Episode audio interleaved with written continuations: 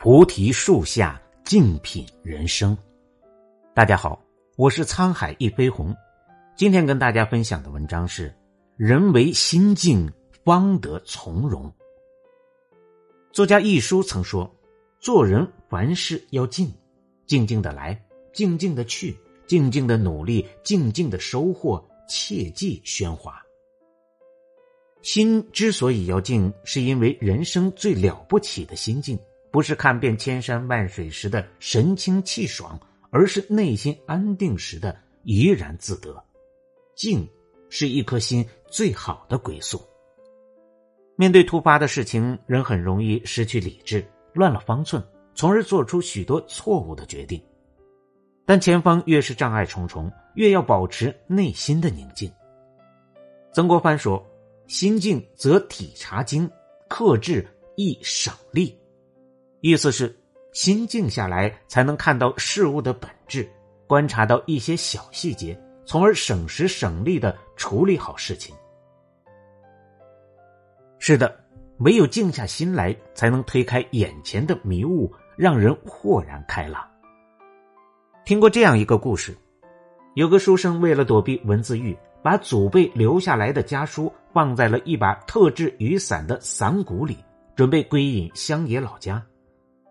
不料途中出了意外，伞被别人拿走了。伞丢了是小事，要是被人发现那封家书，轻则入狱，重则斩首示众。面对突如其来的变故，书生急得团团转，但还是告诉自己一定要冷静下来。他观察了一番，发现除了雨伞，其他的包裹都还在。他推测拿伞的人应该不是盗贼。可能是附近的人路过，顺手牵羊拿走了。于是他决定在附近开了一家伞店，并打出“旧伞换新伞”的招牌。一时间，前来换伞的人络绎不绝。终于有一天，一个小男孩拿着一把旧油纸伞过来，书生接过一看，发现就是自己丢失的那把伞。书生之所以能转危为安。正是由于他能静得下心，心静了，才能看清事情的本质，做出正确的判断，才能化险为夷，继续从容的前行。道家有言：“静能生定，定能生慧。”水只有静下来，才能清晰的映照世界；心只有静下来，才能清醒的看待事物。心静如水，是人生最美的状态。人生路上常常会有很多十字路口出现在我们眼前，如果心乱神迷，抵抗不住某些诱惑，就容易误入歧途，迷失方向。一个人行走于世间，若脚步匆忙，没有足够的定力，就很难经得起生活的考验。而这种定力来源于一颗平静的心。如果心静得下来，那么就能不忘初衷。看到生活的本真之处，平静的心让人走得更稳，走得更远。唐伯虎从小画画天赋就很高，常常让人赞不绝口。但随着他的名气越来越大，他开始变得骄傲自满，不把别人放在眼里，言行举止也渐渐的变得浮躁。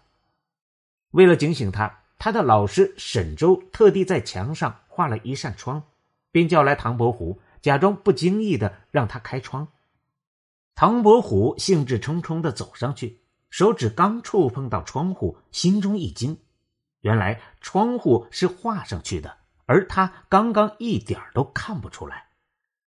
这一刻，他才意识到自己的画工跟老师一比，望尘莫及。于是他收起先前的浮躁，开始静下心来，一心钻研画画。终于学有所成，成为明代著名的画家。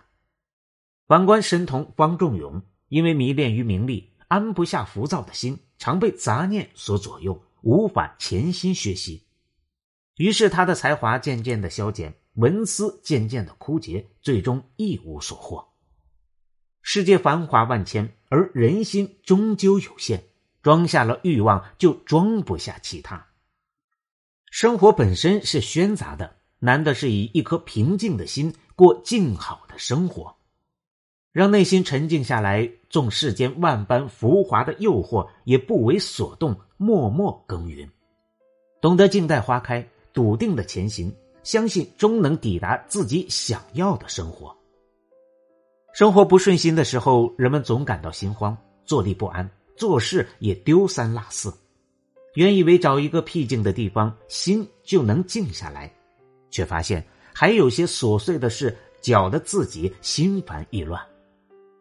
其实，将心态放宽了，让内心变得平和，生活便会顺心。正所谓，人心能静，虽万变纷纭，亦诚然无事；不静则烟居闲暇，亦匆匆亦迷凝。静在心，不在静。心若静，身处闹市也觉得安宁；心若不静，身处山野仍感喧嚣。心若静，任风雨变幻，不能奈我何；心若不静，纵岁月静好，亦思绪万千。从前有个国王，给画师们出了一道考题，名为“宁静”。看了一幅幅交上来的画后，最终国王在两幅图里面纠结。一幅是一汪平静如镜的湖泊，清晰的倒映着周围的景色；一幅是在电闪雷鸣、大雨如注的泥泞道路上，有个人于一处屋檐下躲雨，还不忘拿起小册子品读，连衣角打湿了也毫不在意。国王经过一番深思熟虑，最终选择了后者。在他看来，宁静不仅仅是表面的无声无息。而是当处于嘈杂的环境，或是遇到困难挫折的时候，依旧能保持内心的淡定安然。我们总以为只有顺利得意之时，内心才得到片刻的安宁，其实不然。真正的静谧就在于自己的内心。心静的人，无论到哪儿都有自己的一方天地。居住在喧闹小楼里的陆游。听着接连不断的雨声和吆喝声，心中仍感到无比的安闲自在。居住在陋室里的刘禹锡，面对生活的种种冷遇，依旧能静守己心，自得其乐。当我们走到人生的泥泞坎坷之处时，也别忘了以一颗恬淡平和的心，面对纷繁浮华的点点滴滴，感受心无波澜、清风徐来的惬意。一念天地阔，心静万事清。静得下心的人是大智若愚的，是沉着稳重的，是自在逍遥的。